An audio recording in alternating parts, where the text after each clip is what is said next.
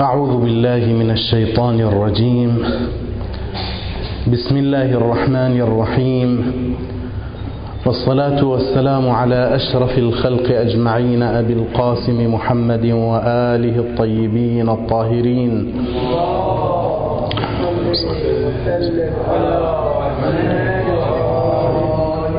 واللعنة الدائمة على أعدائهم أجمعين من الآن إلى قيام يوم الدين. قال الله العلي العظيم في كتابه الكريم: بسم الله الرحمن الرحيم، إنما يريد الله ليذهب عنكم الرجس أهل البيت ويطهركم تطهيرا. آمنا بالله، صدق الله العلي العظيم. نبارك لصاحب العصر والزمان عجل الله تعالى فرجه الشريف، ولأمة الإسلام جمعاء بمناسبة ذكرى ولادة الإمام الهادي النقي عليه أفضل الصلاة والسلام، الذي ذكرت الروايات أنه ولد في السنة 214، وفي بعض النقول أنه ولد في سنة 212. وكما اختلفت الروايات في سنة مولده كذلك أيضا في يوم ميلاده، فقد روي أنه ولد في اليوم الأول من شهر رجب، وروي أنه في اليوم في الثاني من رجب، وروي أنه في الثالث منه، وروي أنه في ذي الحجة، بعدة أقوال وعدة روايات. وأمه تدعى سمانة المغربية أو سمانة البربرية، وورد في ذكرها وفي مقامها العديد من الأخبار التي تجل قدرها. بهذه المناسبة العطرة نحاول أن نتوقف عند هذه المسألة، وهي أمهات الأئمة سلام الله عليهم. فإن المعروف أن الأئمة المعصومين صلوات الله عليهم أجمعين، الستة منهم أو 7 منهم إذا جعلنا رسول الله صلى الله عليه وآله في الحساب، 7 منهم من أمهات قرشية، و7 أخرى أو 7 أخر أمهات من سائر بلاد الدنيا. وهذا يثير تساؤلا أو تساؤلات في الواقع، خصوصا مع عقيدة مدرسة أهل البيت في أن المعصومين عليهم السلام آباؤهم أيضا طاهرون مطهرون. أشهد أنك كنت نورا في الأصلاب الشامخة والأرحام المطهرة، لم تنجسك الجاهلية بأنجاسها ولم تلبسك من مدلهمات ثيابها. وفي تفسير قوله تعالى أيضا: وتقلبك في الساجدين. كيف يمكن الجمع بين أن تكون أمهات الأئمة عليهم السلام أمهات غير عرب، خصوصا إذا التفتنا أن الدين الإسلامي دين فتي جديد، وبالتالي الأمم الأخرى لم تكن مسلمة، بل بعض الأقوام بعيدة أيضا عن حتى بعد دخول بعض الأقوام في الإسلام، بعض الأقوام بقيت على دياناتها السابقة في زمان الرسول وفي زمان أهل البيت عليهم السلام، بالكاد الإسلام وصل إلى مثلا مشارف بحر قزوين وهكذا مثلا إلى أفريقيا، يعني إلى تونس وإلى مشارف المغرب، حينما تكون مثلا بعض الأمهات من أوروبا، أو مثلا الإمام زين العابدين سلام الله عليه أمه بنت يزدجرد أو يزدجيرد ملك فارس، هؤلاء بطبيعة الحال لم يكونوا مسلمين، فكيف يمكن أن نفهم أن أهل البيت أنهم طاهرون مطهرون حتى في آبائهم وآباء آبائهم، إلى أن يصل إلى آدم؟ ثم نرى أن بعض أمهات الأئمة المباشرات لم يكن في ظاهر الحال مسلمات.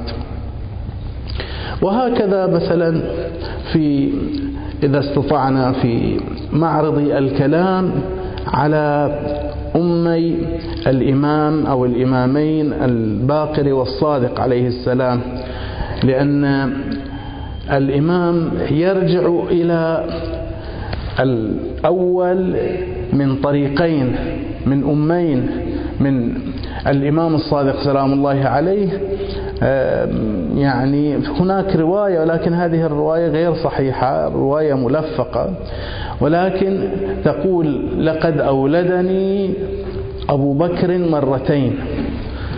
الآن قد يقول قائل إنه حتى لو لم نقل بأن الرواية صحيحة، الواقع موجود أن أم الإمام الصادق سلام الله عليه أم فروة فاطمة، وكذلك أم الإمام الباقر عليه السلام أم فروة بنت محمد بنت القاسم بن محمد بن أبي بكر، وأم الإمام الباقر سلام الله عليه بنت هي فاطمة بنت الحسن سلام الله عليه، لكنها أيضا ترجع مرة أخرى إلى محمد بن أبي بكر، وبالتالي مرتان من جهتين يرتبط أو ينتمي الإمام الصادق إلى أبي بكر.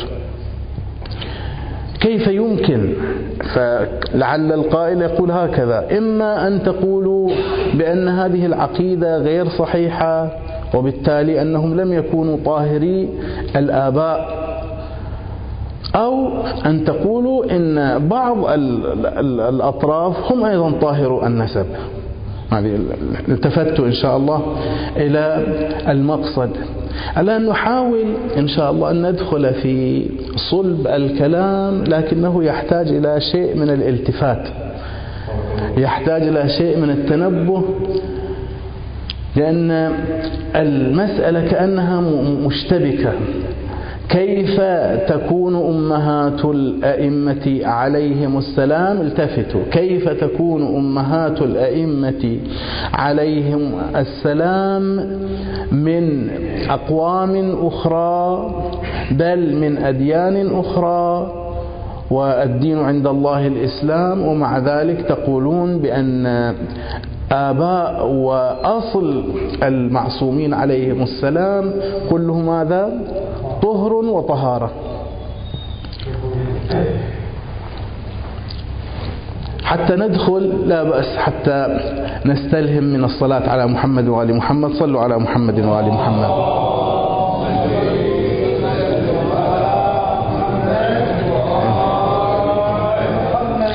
التفتوا، اللهم صل على محمد وآل محمد.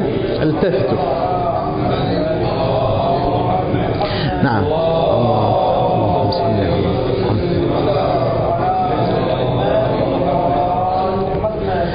ملخص الكلام حتى يكون واضحا، ثم بعد ذلك ندخل في التفصيل. ملخص الكلام أن المقصود بهذه النصوص الوحيانية حينما نقول أشهد أنك كنت نورا في الأصلاب الشامخة والأرحام المطهرة، ملخص الكلام أنه فقط في جانب الأب وليس في جانب الأم. أما كيف؟ إن شاء الله بعد ذلك نحن ندخل في توضيحه، ثم بعد ذلك نقول إن، يعني هذا ملخص الكلام في هذه النقطة. ونقطة ثانية أن أمهات المعصومين عليهم السلام كلهن كنا غاية في القداسة والطهارة والدين والإيمان. خلاص هذا هو المطلوب، صحيح؟ أما كيف أن المقصود هو فقط في الآباء وإن علوا وليس في الأمهات، الأمهات فقط المباشرات. التفتوا أولا من حيث الألفاظ، وثانيا من حيث العرف، وثالثا من حيث الإشارات بل ظاهر القرآن الكريم، ورابعا من حيث القضية العلمية. أما من حيث الألفاظ، أشهد أنك كنت نورا في الأصلاب الشامخة. صلب الإنسان هو مستل من صلب أبيه، وصلب أبيه مستل من صلب أبيه، وهكذا وإن علا. أما الرحم فلا معنى، لأن شوف المقصود من الصلب مو المكان، وإنما المقصود من الصلب هو المحتوى الموجود في المكان. المقصود من الرحم ما هو؟ المقصود من الرحم هو ذلك الوعاء. هذا الوعاء كوعاء لا علاقة له بماذا؟ بالذي قبله. ثم عملية إفراز ما يسمى بالبويضة عند المرأة، هذه البويضة التي تأتي في كل شهر في عدد محدود، سواء كانت واحدة أو كانت أكثر، لأنه أحيانا يصير توائم أيضا. فهذه جديدة، هذه لم يكن لها أصل سابق من قبل. هذا من حيث نفس اللفظ، المقصود من الصلب هو وإن علا، والمقصود من الرحم لا معنى له إلا أن نفهم هو، لأن المقصود الوعاء، يعني هذا الوعاء الموجود عند هذه المرأة، لا الموجود عند أمها ولا الموجود عند جداتها. أما من ناحية العرف، أنتم إذا التفتوا، إذا دققتوا، إذا قلنا أن المقصود أن كل آبائي وأمهات المعصوم إلى آدم لابد أن يكونوا جميعا طاهرين مطهرين، هل هذا أصلا يمكن؟ وإذا كان ممكنا ما هو معناه؟ الآن إذا تصورنا رسول الله صلى الله عليه وآله، رسول الله أبوه عبد الله، وأمه آمنة بنت وهب، عبد الله أمه أيضا وأبوه، وآمنة أمها وأبوها، وأم آمنة أمها وأبوها، وأبو آمنة يعني وهب أبوه وأمه، وهكذا نأتي إلى عبد الله أمه وأبيه، أو أمه وأبوه، وهكذا نعم أمه أمها وأبوها وأبوه، يعني عبد المطلب أمه وأبيه، وهكذا الاثنان يصيران أربعة، والأربعة تصير ثمانية، والثمانية تصير 16، وال16 تصير 32، وال32 تصير 64، وال64 يصير 128، وهكذا. يعني بعد 6 أجداد أو 8 أجداد أو قل 10 أجداد تتحول إلى ألوف مؤلفة. إذا رجعنا إلى 20 جدا، إذا رجعنا إلى 60 50 جدا، الكلام إلى أن يصل إلى آدم عليه، يعني كل البشر الذين ارتبط بهم رسول الله صلى الله عليه وآله لا بد أن يكونوا ماذا؟ يعني إذا أردت أن تقول إن هذا طاهر نسله طاهر، مع أن الناس الناحية العرفية، مع أن الناس يعبرون يقولون هذا من نسل طاهر وهذا من عشيرة طاهرة، أنت تقدر بناء على عدم قبول هذا الكلام أنه تقول لا ما يصير، لابد أن أشطب عليك. لماذا؟ لأنه لا يوجد نسل طاهر. كل الأنسال متداخلة ومترابطة. لما تصعد في جيل أو جيلين أو 3 أو 4 أو 5 وهكذا، تنتشر وتتسع هذه القاعدة الفوقية حتى لا تصل إلى جميع تقريبا البشر. فإذا هذا معناه أنه ما راح يصير في شيء في واحد يسمونه طاهر، مع أن الناس في عرفهم لا يسمون، يقولون هذه العائلة عائلة الطهارة وأن هذا طاهر وإلى آخره.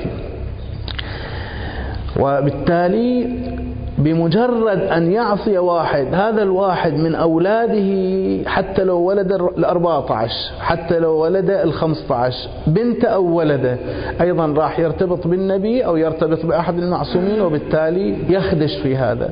هذا كلام بعيد جدا وثقيل على الإنسان السوي أن يقبله. هذه من الناحية العرفية، يعني أن هذا المقصود، أن المقصود من الطهارة هو طهارة ماذا؟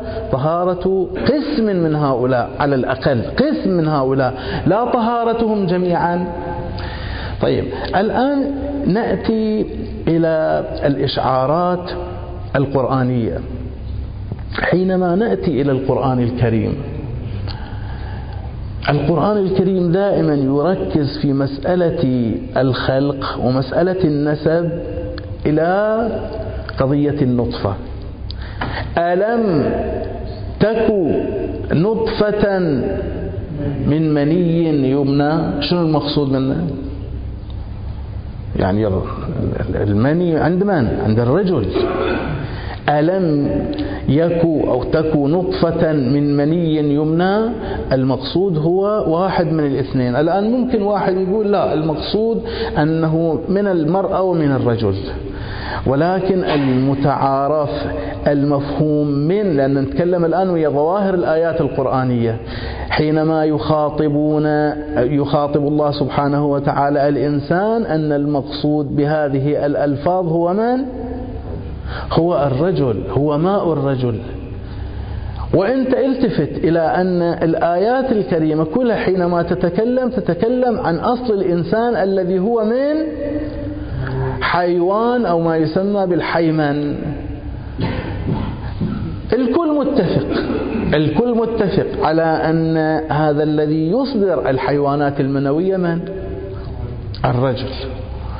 الحيوانات يعني ماذا؟ الحيوانات يعني الحية اللي فيها حياة، ولذلك فيها دفق. إذا يخلونها أمام النواظير أو ما يسمى بالميكروسكوب المجهر، يرى أنه لا، مثل الحيوان يتحرك، يقفز من هنا إلى هناك. لكن بعكس ذلك البويضة فإنها ماكثة، نعم هي تشكل بالنتيجة غذاء، تشكل حاجات ناقصة في ذلك الحيمن، فتكتمل أو فيكتمل بها، يتكامل بها. لكن لو أن هذه الخلية الحيامن المنوية أطلق عليها على أنها حية، فإن هذا الكلام صحيح، لكن هذا الكلام لا يكون بهذه المثابة بالنسبة إلى ماذا؟ بالنسبة إلى البويضة. ولذلك وجدنا في بعض المرويات، مثلا عن أمير المؤمنين سلام الله عليه، حينما يخاطب أو حينما يتكلم عن مسألة أصل الإنسان، يقول بأن المرأة وعاء، ولكن الحسب والنسب لمن؟ للرجل.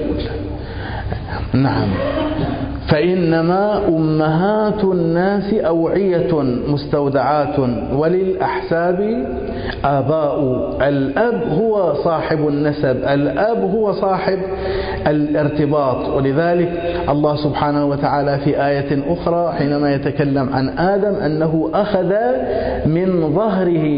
من ظهورهم، يعني بني آدم، المقصود هناك من؟ آدم والذين هم في الرعيل الأول من الخلق، أخذ منهم الله سبحانه وتعالى ماذا؟ ذريتهم. من وين؟ الآية ماذا تقول؟ من ظهورهم. الظهور يعني ماذا؟ يعني الأصلاب. أنت الآن شوي دقق ويا هذه الكلمة. إذا تصورنا أن مسألة الصلب هي نفس الإنسان، وتصورنا في نفس الوقت أن البويضة التي مثلا في تلك النساء في ذلك الزمن الموغل أيضا تشكل من كان مباشرا لها في الولادة ومن سوف يأتي بعد مثلا 1000 سنة و2000 سنة من هذه المرأة. هذا تدري يعني معناه شنو؟ هذا معناه أن الإنسان موجود هو نفسه مو أجزاء، لأنه نحن نشير إلى النطفة ونقول هذا هو الإنسان. ألم يكن نطفة من مني يمنى، صحيح؟ خلق الله الإنسان من ماذا؟ من ماء مهين. هذا الماء المهين تشير إليه وتقول هذا هو الإنسان. في نفس الوقت هذا الإنسان، بناء على أن نقول بأن الإنسان هو كما أنه منه ومن أبيه ومن أجداده، كذلك هو من أمه ومن أمها ومن أم أبيها وإلى آخره، في عبارة أخرى كل البشر شجرة كبيرة جدا. هذا معناه أن نشير إلى الإنسان مثلا الذي سوف يأتي بعد 1000 سنة، ونشير إلى آلاف الناس ونقول هذا الإنسان موجود فيهم جميعا، موجود في هذه البويضة التي وجدت والتي لم توجد، ويوجد في هذا الماء، ويوجد في الماء السابق، ويوجد في إلى آخره. هذا أيضا أمر غير متقبل، هذا الأمر غير متقبل. هنا بعد غير متقبل مو مسألة العرف، العقل لا يتقبله، القضية عقلية هنا. ليش؟ لأن الشيء الذي له ما بإزاء بالخارج، الشيء المتحيز في الخارج، هذا إما أن يوجد أو لا يوجد. إذا وجد في مكان لا يمكن أن يكون موجودا ولا موجودا في مكان آخر. إذا قلنا خصوصا مع تفسير قوله تعالى ماذا؟ وتقلبك، يعني ماذا؟ يعني في ظهر آدم أنت يا رسول الله موجود. ذاك ابن أبي الحديد حينما يخاطب أمير المؤمنين عليه السلام، يا برق إن جئت الغري فقل له أتراك تعلم من بأرضك مودع فيك ابن عمران الكليم، وبعده عيسى يقفيه وأحمد يتبع، إلى أن يقول بل فيك نعم كذا آدم الذي كان سجدت له الملائكة، نعم بل فيك نور الله إلى آخره. حينما يكون الذي في ظهر آدم والذي سجد له الملائكة في الواقع هو ماذا؟ هو رسول الله صلى الله عليه وآله وسلم. هذا الذي في ظهر آدم هل يمكن أن يكون أيضا في ترائب النساء الأخريات؟ ما يمكن، عقلا ما يمكن. هذا الموجود هنا لا بد أن يكون موجودا هنا. إما أن تقول بهذا أو تقول أصلا لا وجود لهذا الإنسان، وإنما فيما بعد سوف يوجد. لا معنى لأن نقول إن الله سبحانه وتعالى أخرج من ظهور الذرية السابقة الأولى أو من ظهر آدم ذريته جميعا، الذي نسميه نحن عالم الذر. الله سبحانه أخرج الذرية من ظهره. الذرية يعني ماذا؟ الذرية يعني جميع البشر. الذرية حتى أن في الروايات ماذا؟ يقول أنها كانت تتحرك مثل حركة الديدان أو النمل، لكن يتحرك، يعني أنهم هم البشر. زين، هؤلاء وين كانوا؟ من أين أخرجهم الله سبحانه؟ أخرجهم من ظهر آدم. فإذا الإنسان بما هو إنسان في الواقع وين يكون هو؟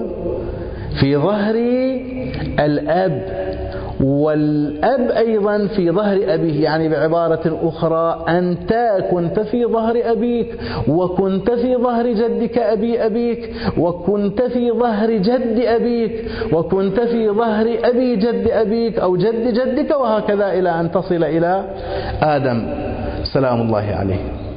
لكن لا يمكن أن تقول هذا الأمر بالنسبة إلى المرأة، لأن شنو يعني أنت كنت في بطن أمك؟ أنت كنت في بطن أمك. هذه مسألة جديدة فقط بعد مسألة الزواج تصير. فإذا المقصود من الأصلاب الشامخة يعني صلب قبل صلب قبل صلب إلى أن يصل إلى آدم. لكن هذا الكلام لا يصدق على من؟ على المرأة. فالمرأة إذن هي المباشرة، فحينما نقول أشهد أنك كنت نورا في الأصلاب الشامخة يعني إلى آدم، لكن الأرحام المطهرة يعني بس المباشر، يعني بس المباشر. فأنت حينما تشهد بطهارة الآباء نسلا قبل نسل، نعم جميعا، تقلبك في الساجدين يعني أبوك وجدك إلى أن يصل إلى آدم. لكن هنا بعد لا معنى له أنه تقلبك أيضا في الساجدات، في بطون الساجدات أيضا.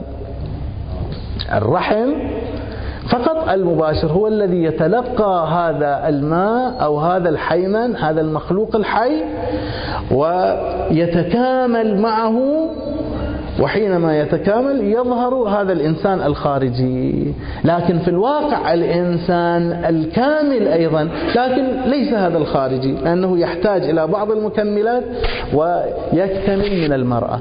فبعبارة أخرى، المرأة التي تخرج من الآب هي بلحاظ أنها من هذا الآب كانت حيمنا، وبالتالي حينما نقول هي طاهرة هي بنفسها طاهرا، ننظر مثلا إلى أبيها وأبي أبيها إلى آخره.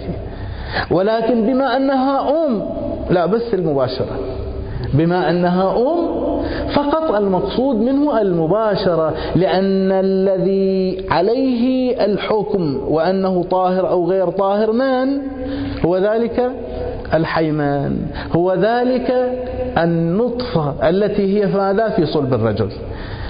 وبالتالي هذه المرأة إذا تلقت، استقبلت هذه النطفة، تلك النطفة لابد أن نقول إنها طاهرة أبا عن جد، ثم بعد ذلك نقول وهذا الرحم الذي استقبله لابد أن يكون أيضا ماذا؟ لابد أن يكون طاهرا أيضا. وهذا أيضا من الناحية العلمية. طبعا لا يعني ذلك أن المرأة إذا يعني مجرد وعاء أبدا لا أثر له، لا، احنا الروايات وكذلك الآيات تشير من نطفة أمشاج، بالنتيجة اختلاطها بهذه البويضة يؤثر ويتأثر. وكما يقول الحديث الشريف: انتخبوا لنطفكم فإن العرق دساس، الخال أحد الضجيعين. الشبه أحيانا تشوفه شبه خاله، يمكن أصلا ما يشبه أبوه أو ما يشبه الأعمام، لكن هذه مسألة خارجية، مسألة عضوية، ممكن يتأثر بأن يكون بطلا، بأن يكون شجاعا. لكن الإنسان كإنسان الذي يشار إليه يشار إلى ما؟ النطفة، النطفة التي هي جاءت من وين؟ من صلب الأب، والأب أيضا أخذها من صلب أبيه، وهكذا إلى آدم عليه السلام. إن شاء الله هذا صار واضح. فإذا بناء على هذا، حينما نقول إن أمهات الأئمة عليهم السلام لم يكن عربيات، وبالتالي لم يكن في الظاهر مسلمات، لا يشكل. إذن أمهات الأئمة أحيانا أيضا ماذا؟ ربما يقال إنهن كن كافرات والعياذ بالله، وبالتالي عليهن الآن ما لنا شغل الآن في أصولهن، آبائهن. قلنا الآن المسألة انحصرت في من؟ انحصرت في الرحم المباشر للإمام سلام الله عليه. ولكن هذه المرأة الآن كرحم مباشر، هل يمكن أن تكون هذه الأم كافرة وتنجب ماذا؟ الإمام. هل يمكن أن تكون هذه الأم طالحة وتنجب الإمام المعصوم؟ لأن نلتفت إلى الآية، ترى هذه الآية لا توجد حتى في سائر الأنبياء: إنما يريد الله ليذهب عنكم الرجس أهل البيت ويطهركم تطهيرا.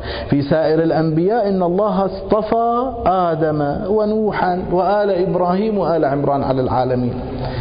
لكن هنا لا، الله منذ الأزل أو منذ أن كان هناك خلق يرتبط بالبشر برسول الله صلى الله عليه وآله الطاهرين. شاءت وقامت إرادة الله سبحانه وتعالى على أن يكون هذا الخلق ماذا؟ طاهرا مطهرا. فرق، مرات تقرأ الآيات التفت يقول وكان الله غفورا رحيما، هذه كان يعني شنو كان؟ يعني قبل يومين كان ماضي ناقص، ما يقولون ماضي ناقص ناسخ، لا لا لا لا لا، وكان الإنسان أكثر شيء، يعني كان من قبل الحين زين صار، لا هذه كان يعني ثبت، يعني حقق، يعني تأكد، يعني تحقق. هذا من باب يقولون الثبوت وتأكيد الحصول. فإذا الله سبحانه وتعالى حينما يقول إنما يريد الحصر، ثم بعد ذلك الحصر متوجه إلى الإرادة، إنما يريد الله ليذهب أيضا، واللام أيضا هذه التي تفيد مسألة العاقبة أو الغاية، إنما يريد الله ليذهب الرجس عن يذهب عنكم الرجس أهل البيت، وبعد ماذا؟ يطهركم تطهيرا، بعد ينظفكم تنظيف. فإذا إذا وجد ولو خدشة واحدة، ولو لوثة واحدة بشكل من الأشكال، بأي شكل أنت تصورته، إذا هذه الآية غير كاملة، لابد أن نقول إنهم من جميع الجهات ماذا؟ منزهون مطهرون نقيات ثيابهم.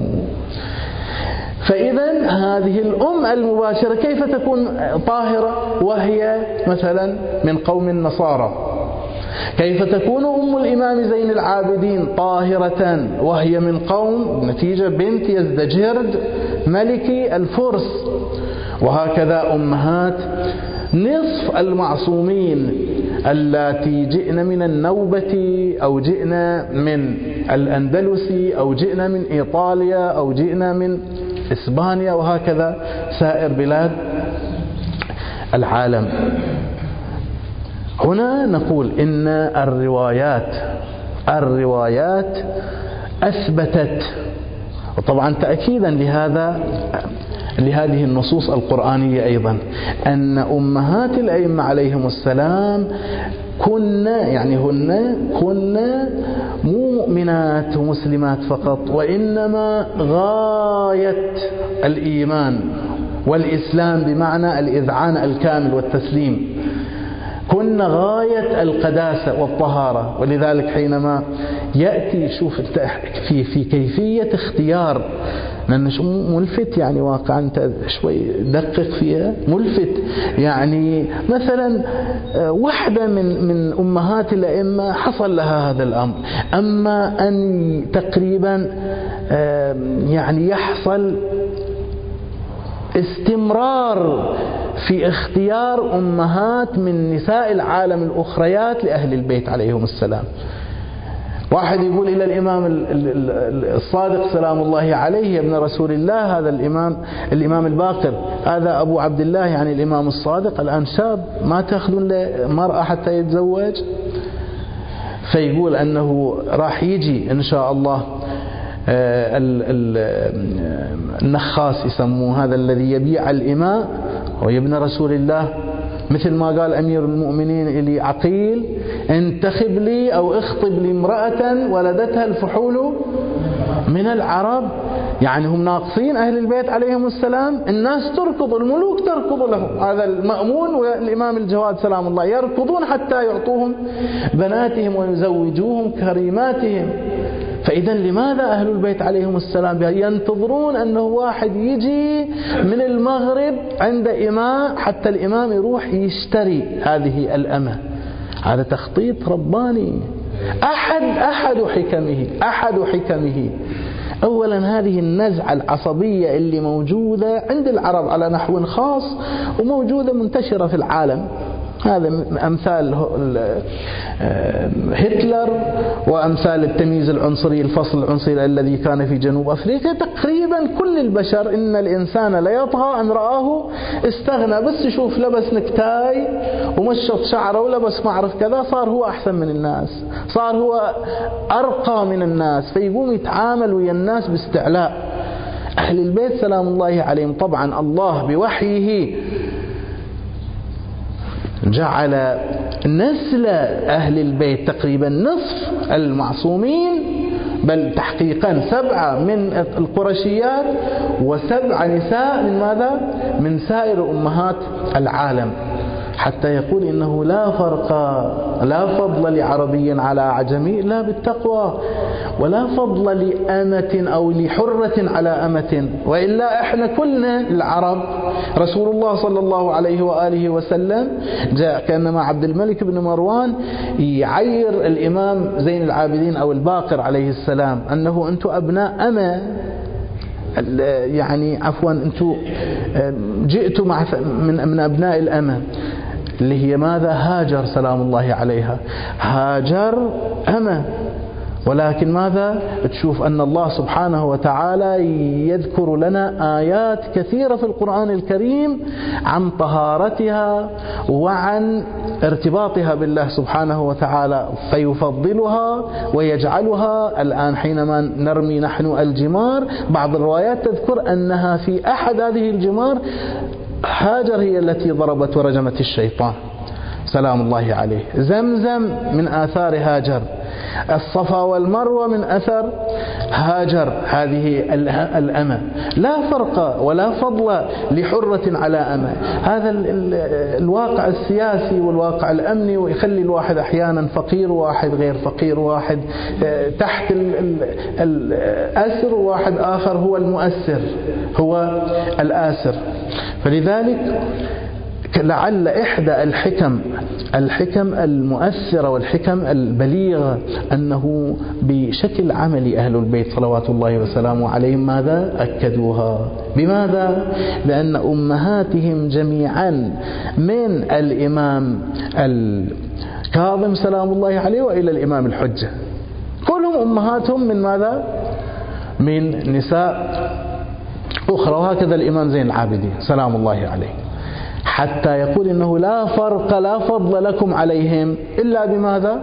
إلا بالتقوى، إلا بالقرب من الله سبحانه وتعالى. ولعل حكمة أخرى أيضا، وهذه يعني ملحوظة الآن تجلياتها قاعدة تطلع، وهي أن ترى شوف يا أهل العالم، يا أهل العالم كلكم ترى أنساب آل البيت. هذا لما تروح أنت ترفع راية تقول ترى الإمام الصادق أو الإمام الرضا أمة أسبانية، تدري يعني شنو تسوي هذه؟ في النبي حينما كان يتزوج من هذه القبائل أحد آثار هذا الزواج هو ماذا؟ تأليف القلوب، يتجمعون على الرسول صلى الله عليه وآله. لما يظهر الإمام الحجة وآباؤه وأمه المباشرة تكون من أوروبا، تكون من إيطاليا، تكون من روم، من الروم، فإن هذا يؤثر في الأقوام الآخرين. الإنسان مجبول على هذا. أنت الآن جيب تايلندي وقلت ترى إحنا أقارب، هذه أمنا أمكم، شوف أنه هذا شقد يأثر. هذا كأنما تمهيد إلى الدولة العالمية الكونية للإمام الحجة عجل الله فرجه الشريف. بعدين مو أنت تروح تضيق الأمر وتخليه فقط في العرب أو تروح تخليه فقط في قريش، لا، الله سبحانه وتعالى جعله إذا يعني لم يرتفع حظ الأقوام الأخرى على أن يكون المعصوم نفسه منهم، فإنهم نالوا هذا الشرف بفضل أن يكون أم المعصوم أو أن تكون أم المعصوم منهم. هذه التفتوا إلى هذه المسألة أو لا؟ إذا اتضحت هذه نأتي إلى الروايات الواضحة والصريحة التي تذكر أن هؤلاء الأمهات كلهن كن في قمة الإيمان، في قمة التسليم. ومثلا أم الإمام زين العابدين سلام الله عليها التي كان اسمها شهر زنان أو عفوا شاه زنان أو شهر جهان بانو. شاه زنان يعني ملكة النساء، والشهر جهان بانو يعني سيدة أيضا العالم. في الروايات أن أمير المؤمنين عليه السلام خاطبها بلغتها قال: ما اسمك؟ حينما أخذها لابنه الإمام الحسين سلام الله عليه، أو هي اختارته، قال: ما اسمك؟ قالت: اسمي شاه زنان، يعني سيدة النساء أو ملكة النساء. فقال لا، هذا اسم فاطمة بنت محمد، صلوا على محمد وآل محمد، وإنما اسمك جهان، عفوا شهر بانو. شهر يعني سيدة المدينة، سيدة المدينة، مو سيدة النساء كلها. ثم بعد ذلك تتبين الروايات كيف أن أمها، هي خاطبت أمها وذكرت لها الرؤيا التي رأتها، وأن رسول الله صلى الله عليه وآله حضرها وقال: إن ابني سوف يأتي فيتزوجك فتسلمي أولا ثم تتزوجي. وجاءت هي بتمهيد، تعرف منو اللي راح تستقبله، تعرف منه اللي، ولذلك عرضوها على مجموعة من الرجال فلم تقبل، وحينما خيرت بين سائر الرجال راحت خلت إيدها على الإمام الحسين سلام الله عليه، هذه المرأة.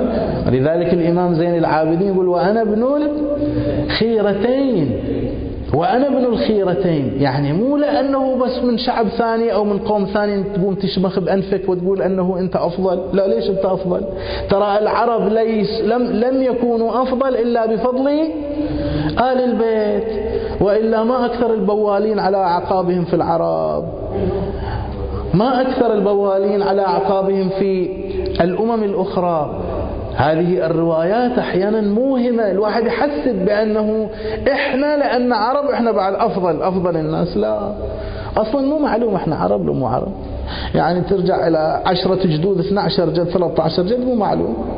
يقولون DNA أخذوها إلى ملكة بريطانيا، شافوا أصلها عربي. رئيس وزراء ماليزيا أصله باكستاني. الدنيا شكل تتحرك، احنا ما ندري. احنا لأنه تعلمنا عربي صرنا احنا عرب، وصرنا نتفاخر بأن العرب أفضل الناس وأن الآخرين، وهذا كله مو معلوم، كله حقيقة مجرد يعني ظاهر، هذا الظاهر له حقيقة أو ليست له حقيقة، غير معلوم. حينما نأتي إلى بقية النساء أيضا، رسول الله صلى الله عليه وآله يقول: بأبي خيرة النساء، أو خيرة النساء النوبية، اللي هي أم الإمام الجواد سلام الله عليه، وكذلك أيضا عن أم الإمام الهادي، وكذلك أيضا عن أم الإمام العسكري، وكذلك عن أم الإمام الكاظم سلام الله عليه، التي هي حميدة المصفاة، حميدة اللي عمرو بن الحجاج، وهو أحد أصحاب الإمام سلام الله عليه المبوئين المقدمين، يأتي فيسأل مسائل دقيقة في الحج، هو يسأل لنفسه. الإمام حتى يبين فضل حميدة يقول له: روح خلي زوجتك تسأل حميدة، فقيهة من الفقيهات، فقيهة من الفقيهات. أم الإمام الهادي سلام الله عليه يقولون: حينما جاءت في بيت الإمام من كرم أخلاقها أنها لم تجلس بين يدي حكيمة طول عمرها، يعني قدامها ما تجلس، هذا من شدة الاحترام، من شدة. وتعال اقرأ شلون أخذوا وشلون يعني اشتروا، كلهم تقريبا دائما يسبق لساني وأقول تقريبا، هذه كلمة تقريبا مو صحيحة، كلهن بتدبير إلهي. الإمام سلام الله عليه يقول إلى صاحبه: روح انتظر في المكان الفلاني، سوف يأتي النخاس الفلاني وعند نساء، واشتري المرأة الفلانية، ويعطيه كيس مصرور مسدود، وبعدين يطلع السعر هو الموجود في هذا، مرات 70 دينار، مرات 220 دينار، بالنسبة إلى أم الإمام الحجة عجل الله تعالى فرجه الشريف. وحينما يسألها الإمام يسألها: أنت مو كنت موجودة وياهم اللاتي يبعن تقول نعم، تقول انت مو تكونين عند النخاسين والنخاسين مو مأمونين، تقول نعم ولكنه كلما أراد أن يقربني رأيت رجلا أبيض شعره أبيض ولحيته بيضاء يضرب فيه ويلطم فيبتعد عني لا يقربني، كما حصل بالنسبة إلى سارة ومن وفرعون. إبراهيم عليه السلام وكل الأمر إلى الله فنجى الله سارة من كيد فرعون ومكره. فهؤلاء أئمة النساء أو أمهات أهل البيت صلوات الله وسلامه عليه في قمة التدين، في قمة الإسلام، وأن هذا الإسلام قد ألهم في قلوبهن إلهاما، وأن الله سبحانه وتعالى لحكمة رآها أن يجعل أهل البيت عليهم السلام والذين لهم الأمر والنهي بالنسبة إلى هذا الكون كله لا يرتبط بقوم معين. القضية هي مو ماذا؟ مو أثنية، مو قومية. كل العالم وأصلا هو كل البشر في الواقع من؟ يرجعون إلى آدم، مجرد أن هؤلاء اختلفوا، لغتهم اختلفت وخلاص صار جنسهم يختلف. جنس البشري كله واحد، الجنس البشري كلنا لآدم وآدم من تراب. فإذا هذا الموضوع الذي أردنا أن نتكلم فيه حول أمهات أهل البيت عليهم السلام، وهل أنهن طاهرات، وهذا الذي تكفلت الروايات والنصوص في إثباته، وكيف يكون أمهات أهل البيت من قوميات أخرى وقد تكون ماذا؟ غير مؤمنة غير مسلمة. قلنا بأن المقصود من الأم هي المباشر، بعكس الأب فإن المقصود هو الأصلاب الشامخة إلى آدم عليه السلام. أما الأمهات المباشرات فإن الروايات تبين على أنهن كن في القمة من الدين والإسلام. والحمد لله رب العالمين، وأستغفر الله لي ولكم، وصلى الله على محمد وآله الطاهرين.